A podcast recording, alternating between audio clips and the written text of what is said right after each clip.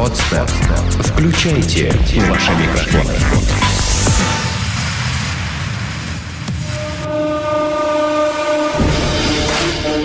Здесь и сейчас. С тобой Антон Бритва. Это Первый мужской. Живи так, чтобы тобой гордились. На связи на Первом мужском Антон Бритва. Приветствую тебя. И сегодня в гостях у меня очень хороший человек. Это в первую очередь. А во-вторых, лауреат премии «Молодые миллионеры Петербурга», лауреат премии «Лучший шеф года» по версии журнала Chief Time, предприниматель, бизнесмен, тренер проекта «Пора делать» Данил Трофимов. Даня, привет, рад тебя видеть. Антох, привет. Большое спасибо за такое представление. Честно, Даня, я вот с трудом сумел запомнить все твои регалии для того, чтобы здесь в эфире слушателям первого мужского а, эти регалии дать. Дань, тебе сколько лет? И у тебя уже столько регалий. 26 исполнилось. А ну расскажи-ка, пожалуйста, как в 26 лет а, предприниматель, бизнесмен, а, психоаналитик, ведущий групповых программ, лауреат премии «Молодые миллионеры». Это как все? Ну, психоаналитика ты загнул, конечно. Это просто немножечко был Но такой... я знаю, что Да. у тебя есть такой Есть опыт. э, Говори псих- правду. психотерапия групповая, это сообщество 12-шаговых программ, и сейчас я это в тренингах реализую. Э, Если как о том, как, да, э, вот если о личных качествах, то это многозадачность и постоянная тяга ко всему новому, развитие, интересность, вот эксперименты. Тяга была всегда или появилась? Ну, вообще мне всегда нравилось все новое. И я вот, э, анализируя, между прочим, кстати, сравнивая даже наш подход в работе, общаясь с нашими некоторыми общими знакомыми, обратил внимание, что э, я даже, в общем, не, в- не столько тренер, сколько вот скорее экспериментатор, то есть или исследователь. Мне интересно новое. То есть я э, не могу даже один и тот же тренинг провести два раза. То есть э, в- с одной стороны, есть некая, есть здесь хорошая новость и плохая. Хорошая новость в том, что все время как- какое-то изменение и поле для роста, а плохая в том, что э, понятие стабильность, оно в принципе отсутствует как таковое, потому что все время что-то новое. И стабильно только изменение. Э, и когда я это не осознавал, я натыкался на одни и те же грабли. Я начинал какую-то новую тему, бросал ее, потому что она мне не была интересна. И я очень долго не мог выйти на уровень результатов. Что для тебя было первично? Сначала ты попал в бизнес и потом начал вести тренинги, или сначала тренинги, а потом бизнес? Сначала бизнес, э, но опять-таки я вот уже начал говорить об этой проблеме, с которой я столкнулся, и все люди такого типа обычно сталкиваются с этой проблемой. Начиная новое, им легко начинать новое, но они не доводят дела до конца. И э, я думал, что это большая проблема моя, и начал исследовать психологию, да, что в чем, собственно говоря, особенность психики, где же вот эту приверженность искать, нет на это ресурса. И наткнулся на такой системно-векторный психоанализ, и узнал, что, оказывается, есть такие вектора в каждом из нас, да, и Так, расскажи поподробнее. Слушай, ну это такая тема очень развернутая, ее Фрейд еще начал, связав э, определенные черты характера с чувствительностью э, некоторых отверстий в нашем теле. Их там 8, и, соответственно, каждому у нас есть определенные черты характера. И есть люди, для которых вот просто в крови начинать что-то новое, и они все время в будущее куда-то. Начинаторы. Да, начинаторы. Есть люди, которые завершают, и они всегда завершают до конца. Им, они медленно раскачиваются, они не так быстрые, как бы, да, энергичные, но у них другая энергия. И я эту тему узнал и начал подбирать партнеров себе в проекты. И сейчас э, у меня вот то, что я начинаю, я довожу до определенного уровня на пиковой энергии, и я спокойно могу это отделегировать человеку, оставив за собой какое-то долевое участие в проекте и начать какую-то новую историю. То есть я обнаружил эту особенность и сделал ее своей силой. Так все-таки вначале что? Бизнес? Сначала был бизнес, да, но он был уже с запросом на... Там уже явно была нужна терапия, потому что то, что со мной было как бы вот в том возрасте, там 17, 16, 18 А лет. сколько ты начал?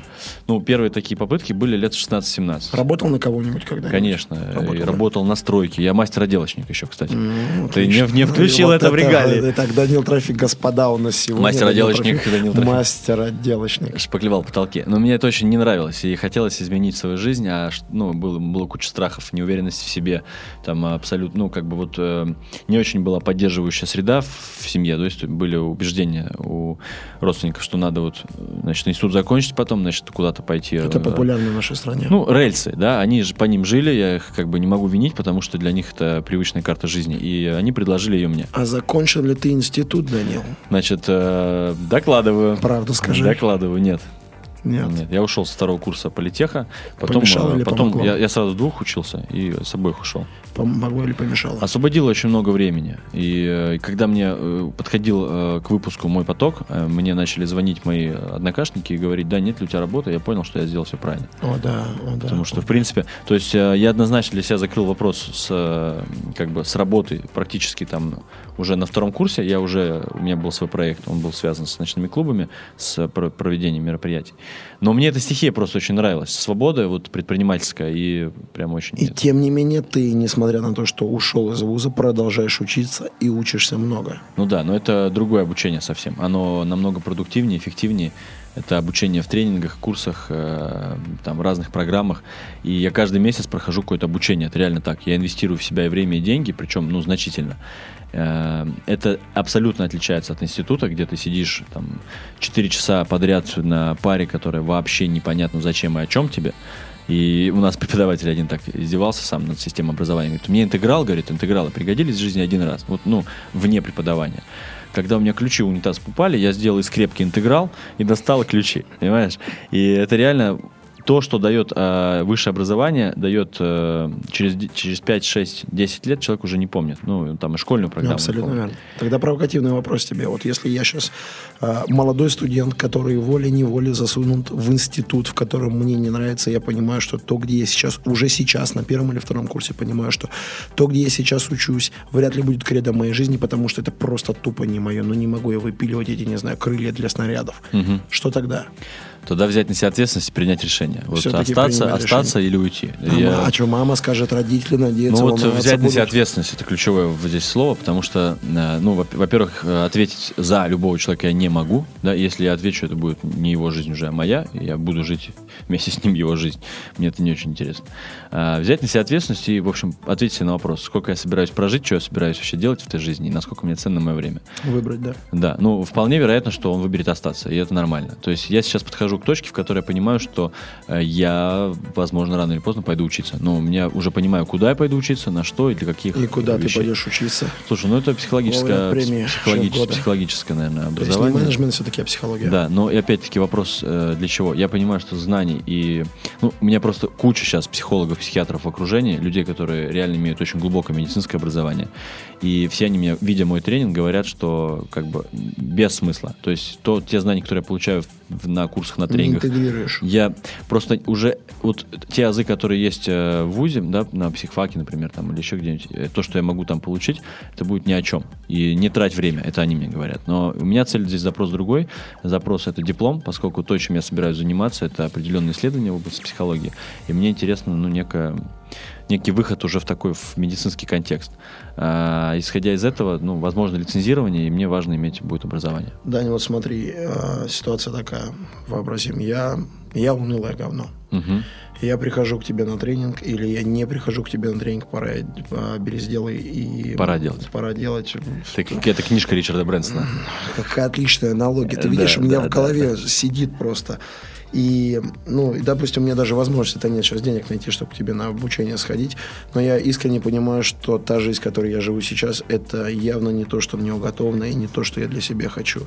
Дай хоть пару точек опоры. С чего начать? Слушай, ну, во-первых, принять ответственность за то, что на самом деле этого ты хочешь. Все говорят принять ответственность. А что я скажу очень просто. Просто согласиться с тем, что это та жизнь, которую ты хочешь. Так. А это может быть вообще взрывом мозга, потому что я же этого не хочу. То есть то, что у меня сейчас есть, это типа то, что да, я то, что хочу. ты хочешь. Просто в каждом человеке есть э, несколько уровней. Есть такая в НЛП история в психотехнологиях. Логические уровни. Уровень окружения результатов, уровень действия, уровень способностей. Все выше и выше я называю. Да? Уровень убеждений и ценностей, уровень идентичности и уровень миссии. И если ты на уровне своих убеждений и идентичности считаешь себя унылым говном, то ты будешь иметь на уровне действий, результатов жизнь унылого говна. Если даже на уровне вот материального мира результатов ты хочешь что-то другое, то вот по большому счету твоей системе, твоему там существу человеческому все равно, что ты хочешь на уровне результатов. Потому что более высокий уровень, который принимает решение, уровень твоей идентичности, уже живет жизнь унылого говна. Да. И это как шлагбаум, который открывает те или иные стратегии.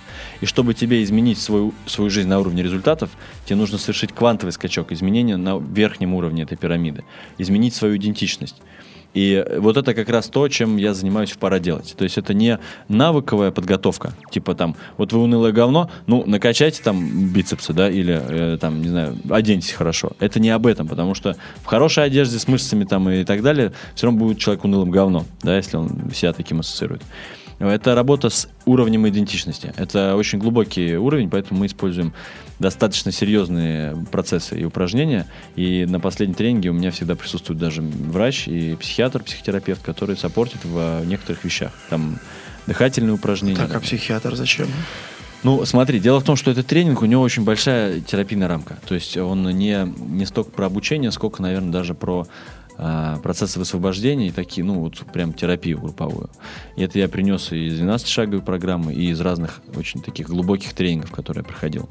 И есть процессы, которые могут быть э, травматичными, если их провести не очень корректно, или человек, скажем, в кавычках, в пограничном состоянии. Да, таких часто бывает. У нас официальная статистика говорит, что 2% у нас шизофреники в России. Это официально. Значит, неофициально где-то 4%.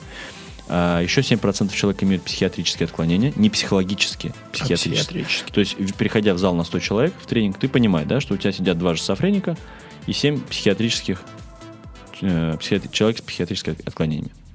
Что это дает? Это дает понимание, что реально у тебя там 9 потенциально сумасшедших людей Тогда есть. вопрос к тебе такой. Представь, что мы сейчас не на Первом мужском, и я не Антон Бритва, а где-нибудь на программе «Давай поженимся» я Роза Сабитова. И я тебе задаю вопрос. Данил, какое право вы имеете, тогда не имея психиатрического, психического образования, брать на себя ответственность Вот, за э, этих людей? Именно об этом ты сам себе ответил. Поэтому психиатр и нужен в тренинге. И поэтому он и присутствует. У меня есть хороший друг, действительно большой профессионал, медик, который отработал много в клинике.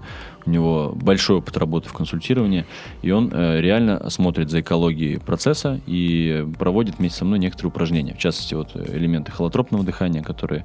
Ну, э, скажем, глубина этого упражнения такова, что человек может там прожить, например, опыт своего перерождения, да, когда он только родился, или даже пренатальный опыт, когда он находился вообще в утробе матери. ЛСД используете? Нет, ЛСД, конечно, не используем, это запрещенный препарат. и Оно... Вообще холотропное дыхание появилось, э, ну, а, когда запретили ЛСД, исследовали ЛСД-3 и изобрели холотропное дыхание, Станислав Гров. Ну, то есть я к чему говорю, что работа действительно очень глубокая, но везде, где есть э, серьезные результаты глубокие, есть риски, и это надо понимать. И нужно подстраховываться и иметь определенную как бы ответственность в этом. Ну, Как- кстати, что ты думаешь, уже заговорили про ЛСД, разовью тему, потому что тема интересная, актуальная. Многие, кто занимается темой личностного и духовного роста, а, рано или поздно сталкиваются с тем, что довольно много деятелей от а, известных в этом мире, скажем так, имели тот или иной опыт внутренних трансформаций при помощи подобных препаратов. Ты что на это еще думаешь? Да, действительно, многие деятели имели подобный опыт. Хорошо, ладно. Не, ну я хорошо, если все-таки не так осторожно, Ну, чуть-чуть разверну эту тему. А, Любой опыт изменения сознания при помощи там, холотропного дыхания, ребёфинга, динамических медитаций или веществ, он приводит к определенному сдвигу восприятия. Вот. Этот сдвиг восприятия может человеку помочь изменить его уровень идентичности или, как э, происходит при холотропном дыхании, сместить переживание из сознательного в бессознательное и там очень сильно остро прожить какой-то болезненный момент и снять вот этот блокирующий конфликт, который в человеческой психике есть. И выйти уже с разрешенной проблемой из процесса. То есть это очень быстрое разрешение проблемы.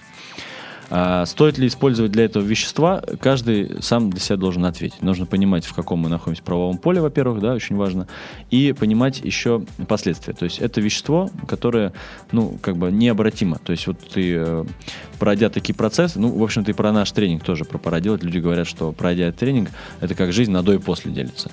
Потому что у тебя квантовый скачок в сознании, ты больше уже не можешь видеть мир в, ну, вот в, в плоском режиме. В когда ты- полярности, которая да, потому что ты уже увидел больше, как бы у тебя карта уже шире. И если все работает, знаешь, как вот программисты шутят, да, все работает, не надо туда лезть. И если нет реального запроса на глубокие какие-то изменения и прямо ценность развития не стоит как э, смысл жизни, то, наверное, не стоит, да. Ну, а те люди, которые, ну, которые готовы к этому, они сами без меня решат. Дорогие друзья, надеюсь, вы нас услышали. Этот, эта практика, этот опыт не скоро вползет в вашу жизнь. Данил, давай немножко от психиатрии отстранимся и вернемся к теме реализации через бизнес. Вот мужчина и бизнес, а, реализация мужчины через свое дело. Для тебя это как? Для тебя это о чем? И может ли настоящий мужчина реализовать себя не через а, собственный бизнес, а, например, через наемную работу? Ну, неужели ты думаешь, что я скажу, что нет, только через бизнес, только, конечно, может. И э, я знаю массу людей, которые очень успешные, которые очень на месте находятся на своем, э, не занимаясь бизнесом. То есть все-таки путь собственного бизнеса это не для каждого. Э, Слушай, да вообще не для каждого. Вот, например, взять актеров, да, или там футболистов. Они же не бизнесмены, но если говорить о деньгах, они Большая часть нет. зарабатывают очень приличные Ну, деньги. очень. да. Я до сих пор не понимаю, честно говоря, из-за чего профессиональный футбол содержит в себе такие большие чеки. Ну, В общем, даже про деньги, если говорить, то не всегда бизнес закрывает эти. Я знаю также массу бизнесменов, которые живут, э, ну, уровень жизни которых намного ниже, чем людей, которые работают на, на... Вернее, их бы был уровень жизни, если бы они даже со своими навыками работали на наемной Так, работе. Отошли от темы унылого говна, возьмем другую ситуацию. Я менеджер среднего звена, я работаю на работе, я понимаю, что, в принципе, я неплохо справляюсь со своей работой, меня даже иногда бывают поощрения от начальства, но я понимаю, что то, где я сейчас есть, это явно не предел моей реализации, не предел моих жизненных мечтаний. И мысли о предпринимательстве меня довольно давно уже мучают, потому что предпринимателем в наше время уже быть модно, то есть не, в, ком- не при коммунизме живем. Как мне себя проверить? Или есть какие-то маячки, которые могут мне показать, что, ну вот, да, парень, ты тот, кто может взять и сделать свой бизнес? Практика критерий истины, сказал Владимир Ильич Ленин. Я с ним согласен. Проверить на Вернуться к практике. коммунизму. Ну, или вернуться к коммунизму, да. Проверить на практике, на, начать вот открыть свой бизнес. Э, задача, которую, в общем, можно решить за, там, за короткий срок. Увольняться мне или не увольняться при этом? Я бы сказал, что для начала не нужно. Есть э, масса вариантов, как начать свой бизнес э, с нуля, с, э, используя там несколько часов в день. И у нас есть такой опыт, например, в пора делать после первого потока. Некоторые выпускники как-то прям в процессе тренинга, ну, то есть это буквально часы, у них были свободные часы, там обед, там перед сном. Они делали э, разные проекты, кто-то интернет-магазины, кто-то сервис, там, не знаю, даже элементарно по установке москитных сеток, там, э, ну и так далее. Такие вещи, которые можно начать вот без вложений. И э, очень многие ребята реально закрепились даже в тех нишах, которые они вот тогда начали. Там э, кто-то автомобильные аксессуары продает, кто-то, я знаю, у нас э, вот один выпускник два хостела уже открыл. Там, ну, то есть э, ребята создают результаты за очень короткий срок. Э, действительно, есть предпринимательская жилка. Да, не за время, когда тебя представлял, не сказал о том, что ты фактически сейчас являешься владельцем нескольких бизнесов, и твоя история как предпринимателя, она уже порядка, наверное, лет 10, Не-не, правильно? пом- поменьше. Поменьше восьми. Ну, вот я считаю, что осознанно я более-менее начал э, понимать вообще, что такое Вчера. бизнес. Э, Ну, так вообще можно сказать, что и не начал, да, потому что на самом деле это, эта тема тоже очень глубокое предпринимательство, и она шире, чем просто бизнес. Но вот так, что появилась фирма, это вот 18 лет. Появились какие-то принципы ведения бизнеса у тебя? Да, у меня Личные? даже кодекс был сформирован, и я, им, в принципе, давай-ка следую. поподробнее. Мы, спартанцы, любим эти вещи. Слушай, ну там э, 12 было пунктов. Вот я помню, там, например, мы не берем откаты, э, не даем откаты, не берем э, эти самые, не работали, ну, на фабрике карт, по крайней мере, мы, у меня такой был принцип, не работать с алкогольными и табачными компаниями. Так. То есть я помню, что мне это было важно вот в момент. Я вот сейчас почему говорю было, потому что я не управляю уже этой компанией. У меня есть партнер, директор, который руководит именно. Я туда приезжаю раз в месяц. Но когда я руководил, я точно могу сказать, что мы отказывались. Пивные бары, там все эти, мы как бы, no, мы не работаем с этим. Вот. Но... Клубы. А? Клубы. Ночные клубы работали, но вопрос в том, что э, тоже у меня адекватность-то есть, я понимаю, что, ну, как бы где-то грань, где, где мне комфортно, где нет. Но это опять вопрос моих убеждений, и э, я достаточно гибко после этого ну, начал смещаться по этой карте. И ну, единственное, что я не хочу способствовать там, это действительно развитию алкоголя и сигарет, потому что я просто ну, скажем, у каждого человека есть свой бэкграунд, откуда он вышел, да, грубо говоря. У меня есть вот э, свой бэкграунд, где я как личность формировался. Э, и пси- психология моя, она вот имеет эти корни в 12-шаговых программах. Анонимные наркоманы, анонимные алкоголики. И я видел, как люди с этим работают, какая это беда, и насколько это масштабно, и насколько это какая-то вот раковая опухоль общества нашего. И, и в России алкоголизм и наркомания. Поэтому вот способствовать этому бизнесу я точно не хочу. Все остальное для меня, в принципе, если люди договорились, это приемлемо. Услышал, что еще о твоих принципах? Ну, вот э, ты уже тоже, наверное, освещал эту тему вин-вин, да? Стратегии вин-вин, выиграл-выиграл. Когда люди рядом с тобой выигрывают и ощущают это, э, что они выигрывают. Но здесь вопрос системы, в которой ты находишься. То есть вот э, можно быть неадекватным в этой системе. Например, ты там в бандитской среде, если находишься, да, вот в такой спиральной динамике немножко, то играй ты выиграл, выиграл или еще что угодно, там, и они не поймут этого. Там, ну, совершенно другие принципы работы в системе. И для меня очень важный принцип не, не просто быть таким, чтобы вин-вин, не просто там в людей вкладывать, чтобы они вин-вин, а создавать системы, где есть выиграл-выиграл. Это И- намного круче. Есть вещи, которые ты зарекся никогда не делать в бизнесе. Ну, например, никогда не брать на работу друзей или никогда не строить бизнес с друзьями. Или вот, ну, вот, к примеру. Да вообще-то нет. Ну, то Нет, есть да. э, были опыты разные. Табу вот, нет э, никаких жестких. Я думаю, что вот здесь не должно быть таких А вот, вещей. кстати, по поводу а, дружбы и бизнеса. Что сначала бизнеса, потом дружба, которая появляется, или изначально дружба, с которой можно построить бизнес? Вот очень сложный вопрос. Почему, Ну, ну да, спрашиваю? практика. много, много людей с ограничивающим убеждением по поводу того, что, извините, друзья, но бизнес а, с вами я строить не буду. Ну, вообще-то это в этом есть определенное Есть, я поэтому зерно. и поднимаю, я и поднимаю эту тему, поэтому. Ну вот э, сейчас мы, сдел- мы сейчас как раз э, в данный вот отрезок времени занимаемся новым проектом English Calls с моим партнером, с которым у нас теплые дружеские отношения, но они, в общем-то, начали развиваться именно в контексте уже вот совместного проекта. То есть мы нашли точку, в которой мы можем вместе дружить. Это бизнес. Вот э, не было какой-то истории до бизнеса. Вот это вот э, важно. А, у меня нету опыта. А, есть э, опыт, когда вспомнил. Это было совсем давно еще, самые такие ранние попытки, когда только начинал я бизнес, было страшно взять на себя ответственность, и я тащил команду друзей с собой, потому что ну вместе же, вместе как бы веселее Ну, из- из- разделить известная ответственность. тема. Давайте, я-то боюсь сам Да. делать, давайте-ка вместе Вместе все сейчас сделаем. Никто Так, ни хера не умеет делать. Ну как, нету, не было никаких э, договоренностей. То есть вот э, важно очень, чтобы было понимание. Ты делаешь этот объем, я делаю этот объем. У каждого свои задачи, критерии и зона ответственности. Этого не было. И когда мы начали, э, пришли к той ситуации, что вопрос, ребят, а как бы где результат и кому претензии? И, ну, началась терка. И такая вот, ну, как бы коммуникативная, наверное, определенная подкованность позволила это разрешить, остаться друзьями, но дел- дела мы решили не вести. Это было еще в глубоком детстве. О, вспомнил, у меня недавно был случай. У меня недавно был случай, а, когда один проект, э, один проект, э, не буду сейчас детали рассказывать, ну, как бы не очень корректно, просто расскажу общую концепцию.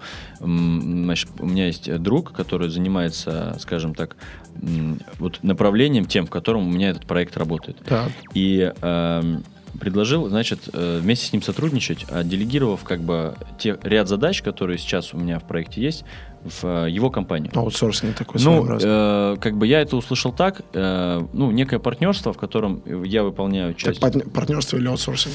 Вот в этом, наверное, и была проблема, что мы это не оговорили, Мгм. потому что мы начали работать вместе. По сути, это тоже аутсорсинг, это тоже партнерство, да, фактически. Ну, да, просто ре- глубина разная немножко. Глубина разная, да. Но, наверное, все-таки ближе партнерство, да, потому что там была интеграция команды, то есть Мгм. э, прям вхождение моих сотрудников в команду. И интеграция ресурсов, то есть объединение их, в- заведение их в общую. Но мы абсолютно не позаботились о критериях. То есть э, вот вроде все грамотные ребята. Там, Дружба, и, дружба, да, и, договоренности и не ребята создали. опытные, и очень ну, как бы талантливые в плане там управленцы и все такое, и способные. И я как бы собаку уже съел, ну, вроде, да, но потеряли бдительность как бы и просто вот пожали друг другу руки, начали работать. Через э, там мы, мы- единственное, что мы правильно сделали, мы оговорили тестовый период три месяца, и через полтора месяца просто объективно сели за стол переговоров, взяли те точки, которые были оговорены на словах, и, э, ну, с моей стороны была инициатива, что меня не устроили как бы результаты, за которые, о которых было оговорено. Но так как не было никаких э, финансовых подтверждений, то фактически, ну, вернее, док- документальных подтверждений этим договоренностям, фактически ситуация получилась ну, скажем, близкой к э, кризисной в отношениях. Мгм. То есть отношения сохранились, но э, они немножечко стали холоднее. Я думаю, что это вопрос времени, то есть, наверное, можно их воссоздать. Какие да, уроки вынес отсюда? прояснить. Ну, первый урок очень важный. Э, Всегда в начале любого дела нужно договариваться и закреплять э, все договоренности на бумаге. Это джентльменский договор, который даст тебе же самому понимание, собственно, что ты можешь требовать и что ты должен сделать. Потому что иначе это впустое.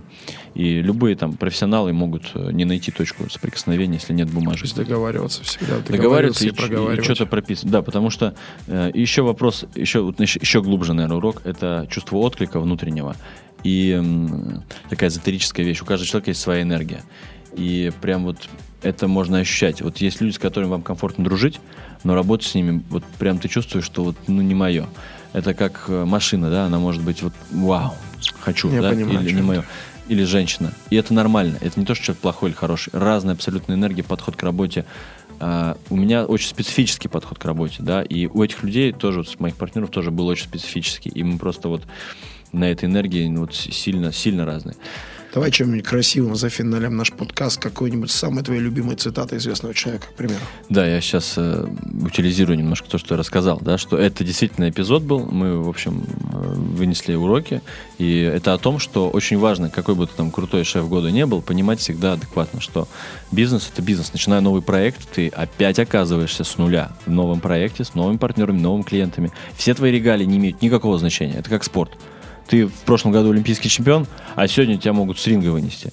И это нормально, потому что всегда нужно тренироваться, сохранять бдительность. Ну, здорово утилизировал за меня. Да. Ну, так все-таки о цитате. Э, цитата о чем? Кого?